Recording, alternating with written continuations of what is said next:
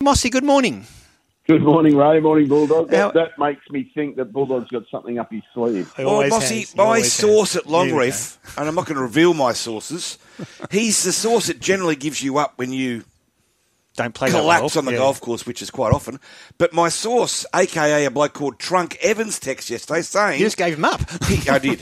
He secured his first hole in one on the second yesterday. ah, Were you Did aware of this? I wasn't. I've steered clear of him because uh, he never gives you any good news about me. So, Doesn't does he? He just likes to give it to you, doesn't he? oh, that's fantastic news uh, and well deserved for Trunk. He's, he's given plenty of hours of his life to the golf course. So, nice to see him get rewarded. What about the Socceroos, Mossy? Gee, they were desperately unlucky, weren't they? They could have quite easily won that game over there at Wembley.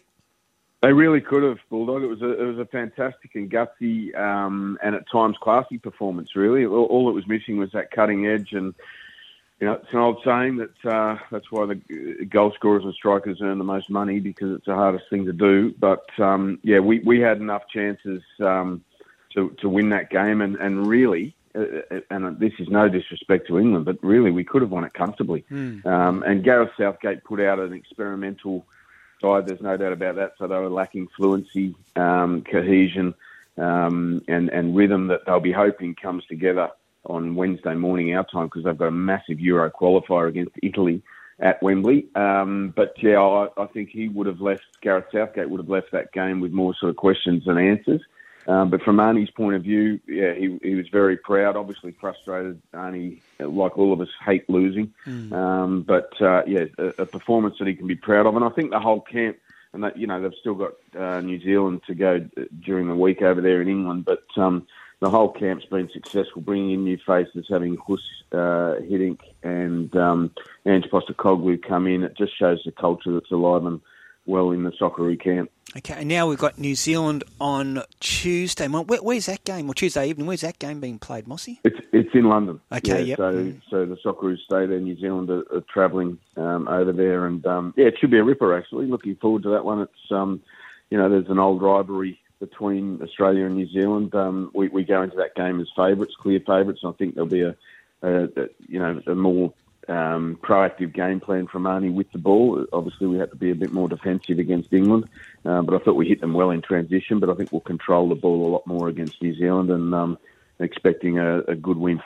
Uh, Mossy, bring us up to lead on the A League Women, which I think has uh, kicked off this weekend.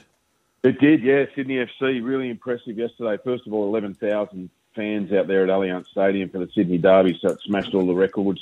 Um, Cortnee Vine, obviously the the the, um, the marquee um, face in the in both lineups after her World Cup um, exploits with the Matildas, um, and Sydney were too good for Western Sydney. Blew them off the park in the first half.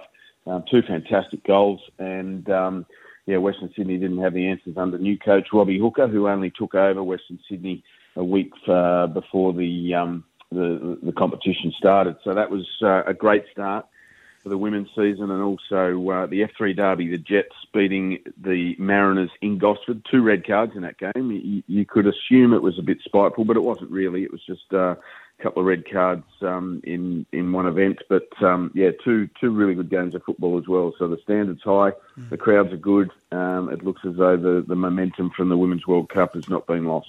Exactly. And the Men's A League starts next Friday. Adelaide United take on Central Coast. Sydney FC play Melbourne Victory on Saturday night. And Western Sydney Wanderers take on Wellington Phoenix on Sunday. Early thoughts on the A League. Who wins this season's premiership?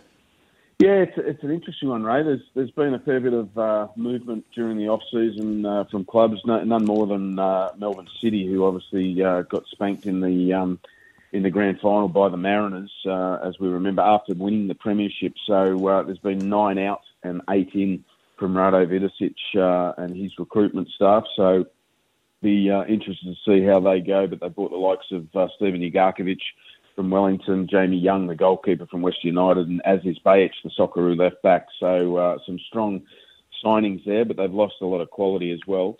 Um, look, I, I honestly think Sydney FC with the two Brazilians, uh, we, we obviously saw Fabio last week in the um, in the cup final grab a couple of goals. Um, Gabriel, who's a, a holding midfielder or centre back, Um, I think he's brought a lot of steel and experience as well with Alex Wilkinson retiring. I think Sydney FC have improved more so than any other squad um, at this stage. Western Sydney Wanderers are my rider um, right. to that comment, really, because they've another overhaul by Marco Rudan. So how quickly they can blend um, will, de- will determine how successful they are. But I, I really think Sydney FC probably, and Stevie Corica will hate me saying this, but I really think they probably go into this season as, as favourites. They haven't been ranked that way by the bookies. Um, Melbourne City going as uh, favourites according to the bookies. Uh, Sydney FC at number four, um, paying seven dollars fifty for the uh, for the grand final winner. Mossy, just before we let you go, Ange has done it again. Back to back Manager of the Month awards over there mm. in uh, England keeps creating history. Um, amazing. First manager ever to do that in his first season, back to back Manager of the Month awards. And that's a prestigious award over there in the Premier League Bulldog. Uh, really sought after. Um, and it's got a lot of uh, a, a, lot of credibility. So uh, great to see Ange continuing to go from strength to strength. Terrific. Can't wait for the A League to start next week. Um, Moss, we've got the Australian Socceroos playing on Tuesday night in London. Appreciate your thoughts as always on a Sunday morning. We'll talk next week, Mossy. Lots happening, guys. Take yep. care. Enjoy your Sunday.